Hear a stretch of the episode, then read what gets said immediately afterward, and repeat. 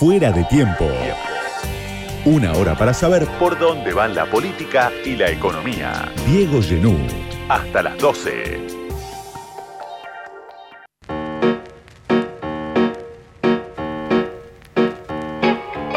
Marina Dalpolleto es economista, directora ejecutiva de la consultora EcoGo, una economista reconocida, muy escuchada, una referencia para muchos.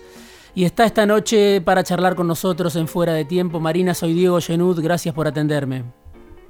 No, gracias por, invitarme. Bueno, lo primero es en qué punto estamos parados, ¿no? Al final de esta, de este camino, de este calendario electoral tan, tan prolongado, con Javier Milei eh, ya electo, pero eh, con unos días todavía hasta su asunción. ¿Qué escenario estás viendo de acá hasta, hasta el 10 de diciembre, después del triunfo de Milei? Sí, a ver, estamos viendo un esquema de, de, no cooperación, si querés, en la transición, donde el ministro candidato eh, de alguna forma se corrió y puso un equipo para, para manejar esa transición, pero donde, eh, donde básicamente intentas mantener el status quo actual.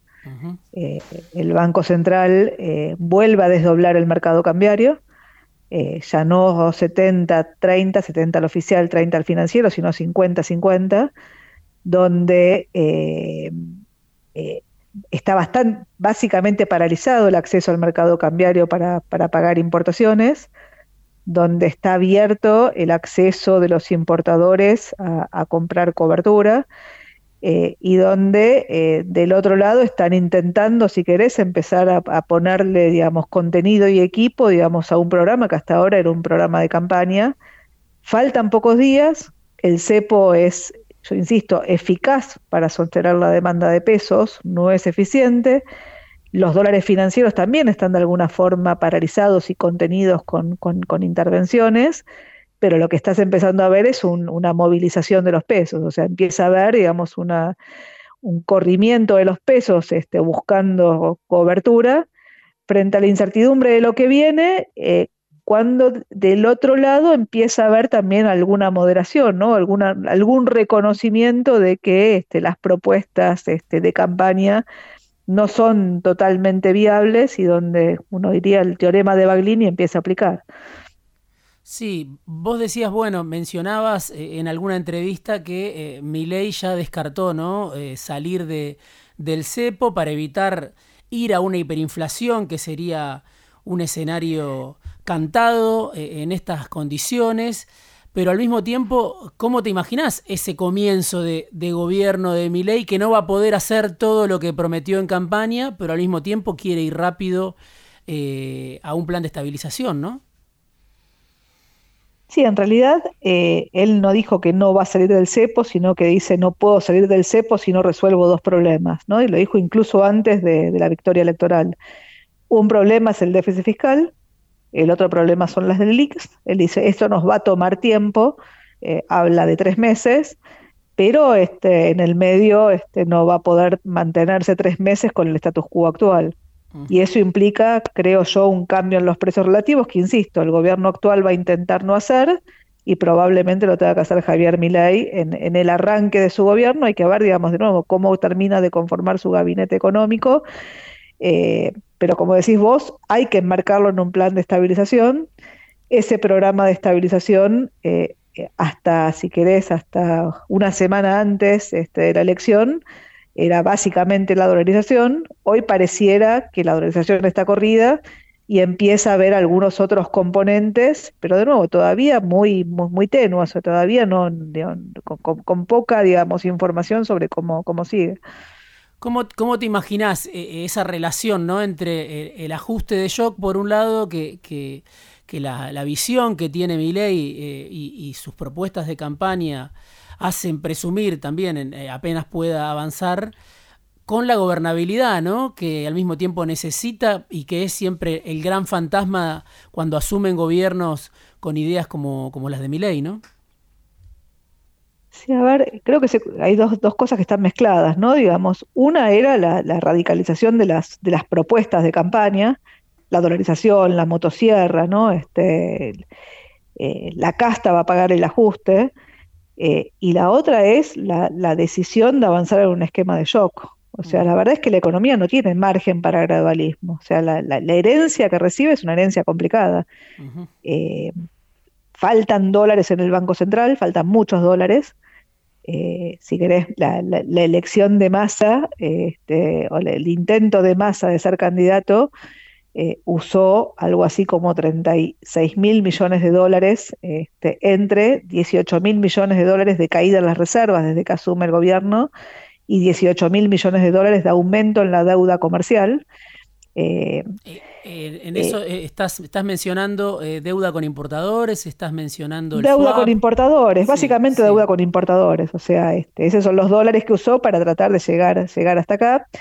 Eh, entonces te faltan dólares en las reservas, tenés la deuda comercial, tenés la deuda de las empresas multilaterales, te sobran pesos en la economía, los pesos que te sobran te crean pesos en forma endógena, o sea, los pesos fueron retirados de la economía a partir de los pasivos remunerados del Banco Central que pagan una tasa de interés que se financia emitiendo pesos con la maquinita tenés una distorsión enorme de precios relativos, yo digo, tenés precios de los bienes ridículamente caros, precios de tarifas en algunos casos ridículamente baratos, no para todos, tenés un salario que está rezagado, jubilaciones que están muy rezagadas, tenés una inflación que corre al 12% por mes y tenés una brecha cambiaria del 160%, con lo que decíamos al principio, un mercado cambiario que está literalmente paralizado y empresas que tienen una enorme incertidumbre sobre el costo de reposición. O sea, es muy difícil trabajar en este contexto eh, con lo cual, margen para el gradualismo, digo, sin acceso al financiamiento no hay. Requerís un esquema, si querés, de shock.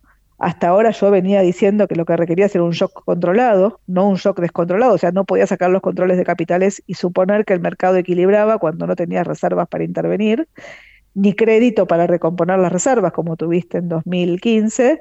Si querés, la novedad es que eh, lo que estás viendo en, hoy por hoy es algún reconocimiento de que no hay margen, no para un shock, sino que no hay margen para un shock descontrolado, o sea, un shock coordinado por el mercado.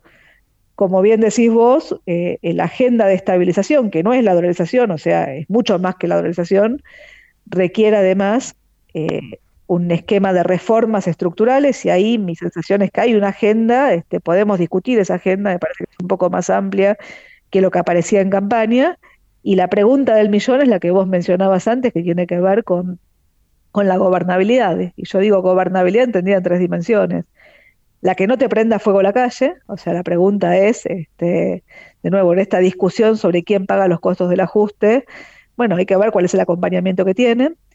La segunda es la que te permita pasar por el Congreso las, las leyes que, que requerís para estabilizar, y ahí la discusión es qué es lo que incorpora esa ley ómnibus que están escribiendo, digo, puede incorporar cosas que hay que ver, digamos, cuál es la, la discusión detrás. O sea, yo qué sé, hoy este Venegas Lynch hablaba de, este, de, que hay que eliminar la ley de aborto. O sea, se, pueden mezclar muchas cosas ahí adentro. O sea, es difícil ver, cómo, cómo negociás. Pero la tercera y para mí la más importante es cómo extendés el horizonte de las decisiones en Argentina. Y, digamos, y Javier Milei hasta ahora venía con un esquema refundacional, o sea, este, de hecho en su discurso él decía, si me dan 35 años convierto a Argentina en Alemania. Y la verdad que en, democracia nadie te da 35 años.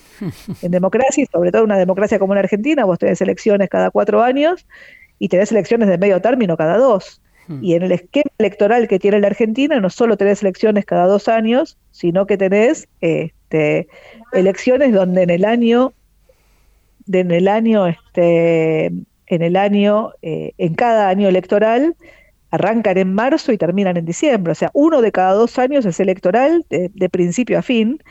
Eh, bueno, esas son las reglas del juego con las que tenés. Con lo cual, la pregunta es si mi ley, que hoy por hoy se empieza a moderar, digamos, y se empieza a aprobar el traje de presidente, bueno, logra este, construir una alianza lo suficientemente potente como para poder trabajar en los tres vértices, la estabilización, las reformas y la gobernabilidad, y hasta ahora había como serias dudas respecto a la capacidad de que pueda avanzar en esta dirección bueno, digo, pongámosle si querés un signo de pregunta. Es un gobierno que recién arranca, es una democracia donde estas son las reglas del juego y la verdad que por el bien de todos esperemos que lo pueda hacer, para lo cual va a tener que moderar buena parte de sus pretensiones. Vos decías, Marina, que eh, la única estabilización que funcionó en Argentina desde el 52 fue la del 91, plan de convertibilidad, reformas estructurales adaptadas a, un clima de época, si se quiere, a un clima global. Y eh, hoy, cuando se piensa en mi ley, muchos dicen, bueno, ¿de dónde va a sacar esa gobernabilidad? Eh, te escuché alguna vez que decías, bueno, se la puede comprar a Massa, por ejemplo, esa gobernabilidad. Hoy no sé a qué distancia queda Massa de mi ley después del 10 de diciembre. ¿De dónde puede salir eh, esa gobernabilidad que, que ley necesita comprar, más allá de que va a tener un apoyo de Macri seguramente y de actores del poder, ¿no? Y, y de una parte de la coalición juntos? Sí, mi sensación es que Massa queda como desarticulado dentro, después, digamos, de la derrota electoral, digo, hay que ver, digamos, cómo se termina armando, digo, él propio, él mismo, digamos, este, reconoce que se retira de la política, hay que ver qué es lo que pasa, ¿no? Digo, fue muy en caliente. Eh, pero necesariamente tenés que armar acuerdos, o sea, Juntos por el Cambio le, está, le va a dar parte de esa gobernabilidad, hay que ver, digamos, cómo se termina de conformar el gabinete, pareciera que hay más ruido en la conformación del gabinete que cooperación por ahora, pero falta, o sea, todavía nos falta, nos falta mucha información, este, pero insisto, este, creo que no, no, alcanza, o sea, creo que la gobernabilidad es más que conseguir las mayorías en el Congreso, y eso requiere eh, estirar el horizonte. O sea, vos estirás el horizonte cuando las decisiones este, empiezan a ser duraderas. ¿no? Este, por ahora, de nuevo, falta mucho. O sea, todavía estamos discutiendo cómo sobrevivís al cambio en los precios relativos y cómo sobrevivís a la consolidación fiscal, que son dos condiciones necesarias para que la estabilización funcione.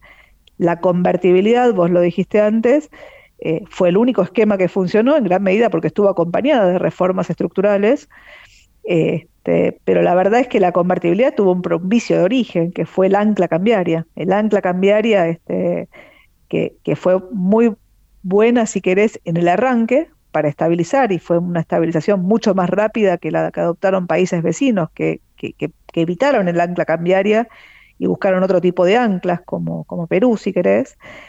Este, y fue un lastre cuando el mundo dejó de acompañar y el tipo de cambio fijo, cuando el resto de los países vecinos devaluaba, sobre todo Brasil en el 99, te llevó puesto. La convertibilidad, vos dijiste, tuvo una época particular, o sea, era la época del consenso del Washington, no era la época donde el mundo era unipolar, se había caído el muro de Berlín y además las economías latinoamericanas, este, puntualmente la Argentina, habían avanzado en la consolidación de las deudas que se habían tomado en los 80, los 70 y los 80, ¿no? la deuda de los petrodólares, en Argentina la del gobierno militar, y esa consolidación de deuda enmarcada en el Brady te abrió, si querés, este, un, juego distinto eh, que funcionó, insisto, muy bien cuando el, mundo era un mundo de dólar débil y tasa de interés baja, y funcionó muy mal cuando el mundo fue un mundo de dólar fortalecido y tasa de interés alta. Y en, puntualmente en el caso de Argentina terminaste en el default de la deuda y terminaste eh, en, el corralito. Entonces lo que digo es, hoy por hoy la verdad es que el esquema debería ser un esquema distinto, digamos, aprender del pasado. Pareciera que no estábamos aprendiendo del pasado cuando la estrategia parecía ser la dolarización, Hoy la dolarización pareciera que fue una estrategia exitosísima de campaña. Bueno, hay que ver, digamos, cómo, cómo termina mutando, digamos, en el programa que, viene y sobre todo cómo termina, digamos, este, mi ley, este, de nuevo, armando, si querés, este, la gobernabilidad cuando va a tener que arrancar probablemente cambiando este, radicalmente de lo que dijo. Digo, si querés, parecido a Menem, ¿no? Digamos, que arrancó con la revolución productiva y el salariazo, y terminó diciendo si les decía lo que iba a hacer no me iban a votar. Bueno, acá arrancaste con la casta y la dolarización este, y veremos, digamos, cómo termina de conformar este, las alianzas, pero la gobernabilidad, digo, no es gratuita, o es difícil pensar en gobernabilidad, con negociación con los gobernadores, con los intendentes y demás, cortando las transferencias discrecionales a provincias de arranque, cortando, si querés, este, la obra pública de arranque, o sea, en, en el fondo, digamos, él necesita una estrategia de avanzar con reformas estructurales que, apuntalen la productividad de la economía argentina, y eso requiere la consistencia fiscal, pero digo, partiendo, digamos, de un partido nuevo, este, de, de, una baja participación en el, en el Congreso, o sea, va a requerir, digamos, este, un manejo de, la política que, bueno, veremos cómo, cómo, la termina siendo. O sea, por lo pronto pareciera ser este, mejor político de lo que parecía originalmente, ¿no? O sea, en, el armado inicial pareciera que se empieza a mover con, digamos, con, más este, fluidez de lo que parecía originalmente cuando tenía ese discurso acartonado, digamos, y siempre repitiendo los mismos conceptos. Pero de nuevo, falta mucho. sea, Ahí está Macri también, ¿no? Está cerca Macri, está cerca, bueno, Bullrich, algunas otras figuras. Digo, ya no es ley solo a partir del 22 de octubre, más allá de que es obviamente el presidente electo, el que recibió más de 14 millones de votos pero se armó otro tipo de alianza, da la sensación, y que seguramente lo beneficia de cara a la gobernabilidad. Sí, se armó otro tipo de alianza, hay que ver, ¿no? Digo, porque, de nuevo, o sea, este, la alianza original parecía que el ministro de Justicia lo iba a poner Macri y Milay lo puso antes de que Macri lo pueda poner. Hmm. Eh, hay que ver cómo se termina dando la definición del ministro de Economía, este, donde hay algunos vetos, digamos, este, de Macri, algunas figuras. Eh, hay que ver cómo se termina, digamos, cómo se termina armando esto y, de nuevo, cuán agresivo finalmente es mi ley en generar algunos cambios en el comportamiento de la Argentina, porque digo, más allá de los modos, y a mí no me gustaban los modos, o sea, yo no me sentía cómoda con la figura de mi ley, eh, convengamos que eh, buena parte del discurso, en términos de este, eh, la casta, digamos, o, bueno, digo, alguna lógica, digamos, en el descontento social que termina votando ese discurso, digamos, este, tiene justificativos válidos. O sea, realmente, digamos, venís discutiendo herencias y gobiernos que fracasan, que terminan pateándole el problema al que viene, eh, gobiernos que se la pasan, digamos, este, discutiendo las herencias este, y no resuelven los problemas, y donde, este, de nuevo, digamos, es como que el que pierde busca que al que venga le vaya mal porque entonces le va a permitir volver. Entonces es una cosa, digamos, muy, muy loca, digamos, en el funcionamiento. Y acá hay un cambio discursivo radical, digo, si querés, parecido al que tuviste en, los, en, la previa al menemismo, cuando, si querés, la evangelización en ese momento la, la, llevó adelante Neustadt, cuando le hablaba Doña Rosa y la, ¿no? le hablaba de la falta de, de teléfonos, la falta de gas, la falta de luz, la falta de, de, que, y que había, digamos, una posibilidad de vida distinta. Eh, bueno, digo, mi sensación es que Milei llevó un discurso parecido, que de nuevo, digo, no pasás de un lugar al otro de la noche a la mañana sin costos, y como vos dijiste antes, bueno, cómo, cómo se distribuyen esos costos y es lo que finalmente no queda, no termina de quedar claro, digamos. Este. Es el, es el evangelizador y es el, el, que canaliza los votos al mismo tiempo, ¿no? Dos en uno, si, si, en, si en la década del 90 fue Neustad, algunos piensan, bueno, también las ideas de Caballo, eh, Menem fue el presidente, acá ley fue un gran propagandista de, este, de estas ideas que ahora llegaron al poder y es además el, el beneficiado, ¿no? El encargado de ejecutar las ideas. Sí, por eso, hasta ahora, digamos, este, el esquema eh, funcionó.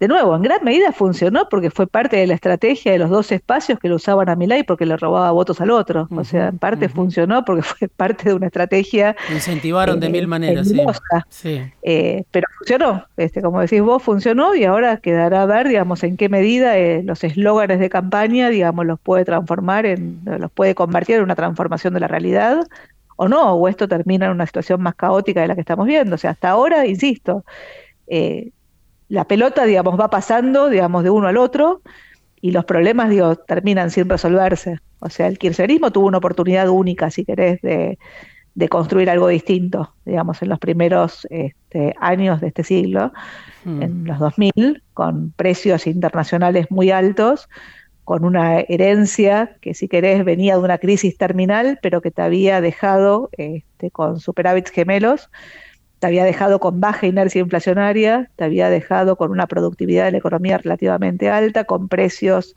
no demasiado desalineados, o sea, tenías margen para armar algo distinto y la lógica esta de forzar sistemáticamente el corto plazo, bueno, digo, te llevó este, a la primera herencia, que fue, si querés, este, la de Cristina, a Macri, donde venías de cuatro años con cepo para intentar sostener la demanda de pesos, ya habías perdido el superávit fiscal, el superávit externo, la inflación estaba en la zona del 25% y la distorsión de precios relativos era parecida a la que tenés hoy por hoy. Macri intenta manejar esa herencia eh, también este, pateando, digamos, este, las soluciones para adelante. Yo insisto que el gradualismo en 2016 no estaba mal, lo que estaba mal era la inconsistencia entre la política monetaria, la política fiscal, la política de ingresos. Ahora vuelven eh, muchos de los, de los protagonistas también de esa experiencia, ¿no? De la experiencia del macrismo, digo, Sturzenegger, Toto Caputo, habrá algunos otros, también Milei incorpora gente propia.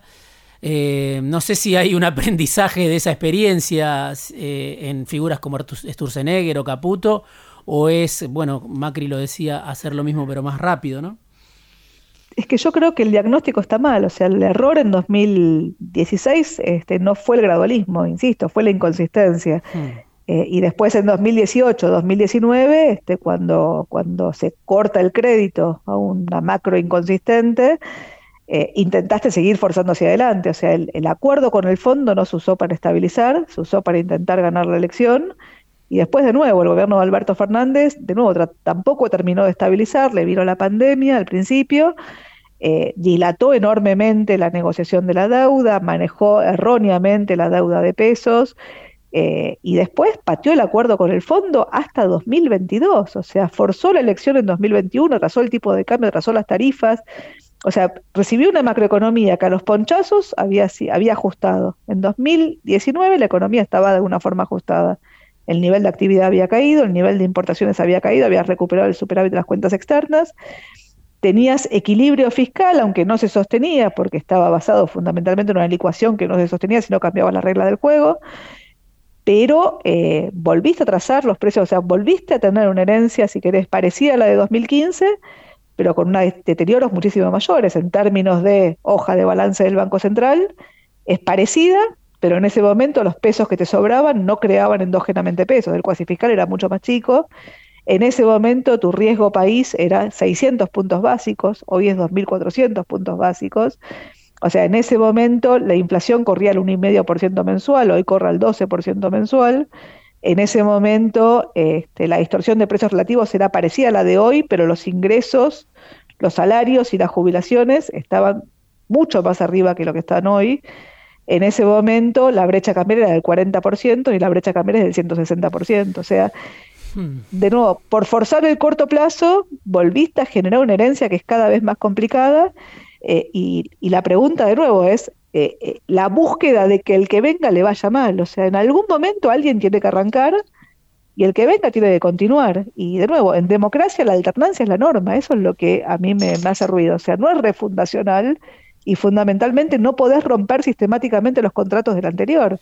Yo pongo el ejemplo de Guzmán, de Martín Guzmán, cuando llegó dijo, los pesos se pagan, los dólares se reestructuran aunque los pesos valían 30 guitas, estaban fuera de los balances de los bancos y de los fondos comunes de inversión, porque venían de haber sido reestructurados en el final del gobierno de Macri, y dos terceras partes estaban en manos de fondos de no residentes, Pinco y Templeton, que lo único que querían era rajar de la Argentina y coordinaron la suba en la brecha, y la deuda de dólares tenía una tasa de interés de un cupón del 7% y fuiste una reestructuración agresiva que terminó rompiendo el mercado de deuda. Y hoy tenés si querés no hoy, pero digamos hace un mes atrás, o antes de la elección de octubre, lo tenías a Javier Milei diciéndote, los pesos son excremento, hmm. los dólares se pagan. Bueno, hoy ya no te habla de que los pesos son excremento, hoy te dice los contratos se respetan. De nuevo, los contratos se respetan siempre y cuando puedas respetarlos. O sea, claramente creo que la voluntad de respetarlos está. El punto es cómo enmarcas un programa de estabilización que te permita empezar y que el que venga continúe y eso es la construcción de un país, o sea, que es lo que hasta ahora pareciera que no, no, logramos, te diría desde la vuelta a la democracia para acá, ¿no? Me estoy quedando sin tiempo, Marina, pero te hago la última. El Frente de Todos también deja pasar una oportunidad importante, ¿no? Porque después de cuatro años del gobierno de Macri, de, de que terminó como terminó el gobierno de Macri, vos hablabas del corto plazo. ¿Pensás que ese fue el error garrafal, si se quiere, o principal del frente de todos en el poder, el corto plazo, o que no discutió un programa como alguna vez dijo la vicepresidenta, o que un día quiso una cosa y el otro día otra. Digo, ¿por qué dejó desaprovechó así la oportunidad que tenía el peronismo de después de haber regresado tan rápido al poder, ¿no? Sí, la verdad que no es una pregunta que tenga que contestar yo. Yo creo que de arranque hubo errores groseros mm. eh, en, las decisiones de política económica, sobre mm. todo con el tema de la deuda. Mm. Y esas eran más ideológicas que, que, prácticas, que pragmáticas, o sea, no hubo pragmatismo. Se negoció la deuda sin un acuerdo con el fondo, cuando el acuerdo con el fondo empezaba a traer vencimientos a fines de 2021 y se pateó el acuerdo con el fondo hasta después de la elección de 2021 se usó el ancla cambiaria y tarifaria para intentar ganar la elección cuando la inflación ya no corría el 25%, corría el 50%. Eh, y después en 2022, en el marco del acuerdo con el fondo, acordate lo que fue la negociación del acuerdo con el fondo, intentaste hacerle pagar la culpa, de los costos del acuerdo con el fondo al gobierno de Macri. O sea, no hubo nunca un intento de, este, de reconstrucción, sino hubo un intento de explicar que la culpa era del otro. Y así sucesivamente. O sea, fíjate que tuvimos una discusión sobre la deuda donde sistemáticamente ambos espacios, Juntos por el Cambio y el Frente de Todos, decían que el otro se endeudó más, hmm. lo cual en conjunto es imposible. Entonces lo que digo es, este, la verdad es que no dejó, digamos, no dejaron macana por hacer durante este hmm. gobierno, hmm. este, y después cuando finalmente termina de explotar la deuda de pesos en junio del 22 y tenés el cambio, Massa tenía una oportunidad en agosto del 22 de intentar avanzar con un programa de estabilización, que tiene costos de arranque, o sea, la estabilización siempre tiene costos de arranques. El problema es que no asumir los costos en el momento en el cual estás termina aumentando los costos más tarde. Eh, y fue un poco lo que pasó, o sea, intentaste de nuevo forzar el corto plazo para llegar a la elección sin las correcciones de origen, eh, con un programa este, eh, regenerando, si querés, este, el excedente de pesos y dejando vaciado el Banco Central, porque digo, con la brecha cambiaria arriba del 100%, digo, el Banco Central, digo, no, no solo no acumuló dólares, sino que usó lo que te decía al principio, o sea, son 36 mil millones de dólares desde que llegó Massa para intentar ganar la elección. O sea, Macri usó 44 mil millones de dólares del fondo para forzar la elección y Massa usó 36 mil millones de dólares para tratar de forzar la elección. 18 mil millones de dólares las reservas y 18 mil millones de dólares de, financiamiento comercial. O sea, si cada elección en Argentina cuesta 40 mil millones de dólares, la verdad que estamos en un problema. O sea, en algún punto hmm. tenés que empezar. La pregunta es quién empieza eh, y deberías empezar de arranque. O sea, la verdad que ojalá que se pueda empezar algo y que te vaya bien. O sea, no puedes estar sistemáticamente esperando que al que está le vaya mal. Y la alternancia será la norma. O sea, estaremos discutiendo otro tipo de reformas en el momento que a alguno le vaya bien. Eh, Juntos por el Cambio, eh, yo creo que erró de entrada y después, en 2018, eh, el programa con el fondo fue un programa electoral y con el Frente de Todos lo mismo. O sea, el programa fue electoral en 2021 y volvió a ser electoral en 2023. Si uno de cada dos años, digamos, usás todo, pones toda la carne en el asador para intentar llegar, no importa cuáles son los costos que estás asumiendo, digo, no hay ninguna forma. O sea, este, o, o, o, armás un acuerdo político para intentar extender el horizonte, o eh, tendrás que generar yo te diría, y deberías tener a generar alguna discusión sobre el esquema electoral. No puedes estar uno de cada dos años votando de marzo a diciembre. Marina, muchísimas gracias por este rato en Fuera de Tiempo y, en estas horas también tan, tan, tan importantes donde se está definiendo parte del futuro. Muchísimas gracias. No, gracias por llamar. Adiós. Marina Dalpolleto, la directora ejecutiva de la consultora EcoGo. Fuera de Tiempo. Una mirada propia. Diego Genú.